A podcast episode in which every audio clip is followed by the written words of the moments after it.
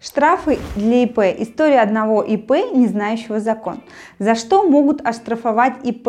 Самый распространенный вопрос от наших клиентов, которые приходят на регистрацию и только начинают свой бизнес. А далее в ходе разговора вытекает и еще один вопрос. Как все-таки по незнанию законов ИП не попасть на крупные штрафы? Перед регистрацией и началом предпринимательской деятельности очень важно получить ответы на вышеуказанные вопросы и выяснить до конца все нюансы ведения бизнеса.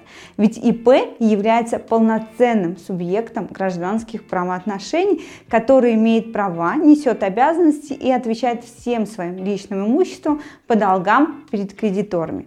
Поэтому сегодня в нашем видео я расскажу вам на примере истории нашего клиента о том, что незнание закона не освобождает от ответственности.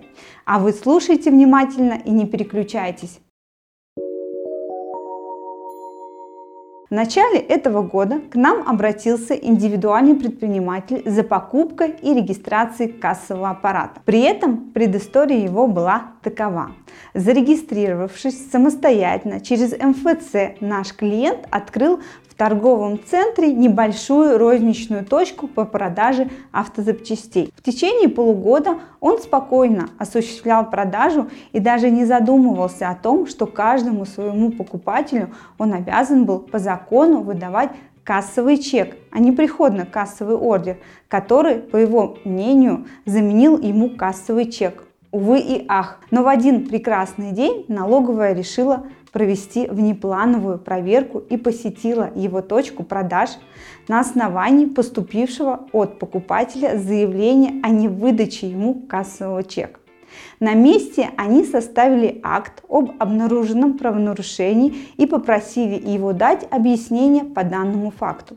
Конечно же, никаких внятных объяснений налоговый по данному факту он дать не смог, так как поверил имеющейся в интернете информации, что он может работать без кассы и использовать всего лишь приходно-кассовый ордер. Данное оправдание налоговую не устроило, и она, согласно КОАП, выписала ему штраф в размере 10 тысяч рублей. Оплатить штраф необходимо было в течение месяца, в противном случае ФНС указала, что может обратиться в суд. Действительно, получение наличной выручки обязывает любого предпринимателя применению ККТ и согласно пункта 2 статьи 14.5 КОАП РФ за его неприменение размер штрафа составит от 25 до 50% размера суммы расчета, но не меньше 10 тысяч рублей. Повторное же совершение административного правонарушения в случае, если сумма расчетов, осуществленных без применения контрольно-кассовой техники, составила в том числе в совокупности 1 миллион рублей и более, влечет в отношении индивидуальных предпринимателей административное приостановление деятельности на срок до 90 суток.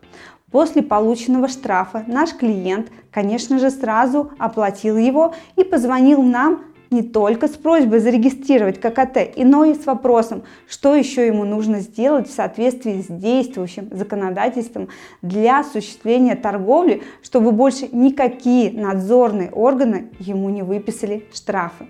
На примере нашего клиента мы убедились в том, что перед тем, как начать свое дело, стоит изучить все тонкости вашей сферы деятельности и обратиться за консультацией к опытным юристам.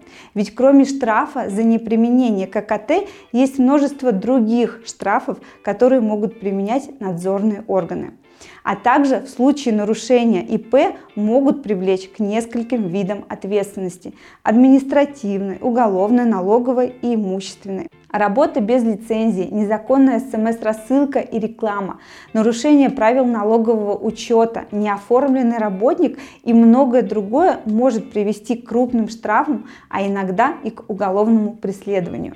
Юридические неточности, ошибки и нарушения делают ваш бизнес уязвимым. Все потому, что предприниматели не знают, почему нельзя использовать слово «лидер», как могут подвести проверенные люди и почему с проверяющими органами надо держать язык за зубами. Поэтому, чтобы не сделать ошибок и грамотно построить свой бизнес, мы рекомендуем обращаться за юридической помощью к нам в юридическую компанию Юрвиста.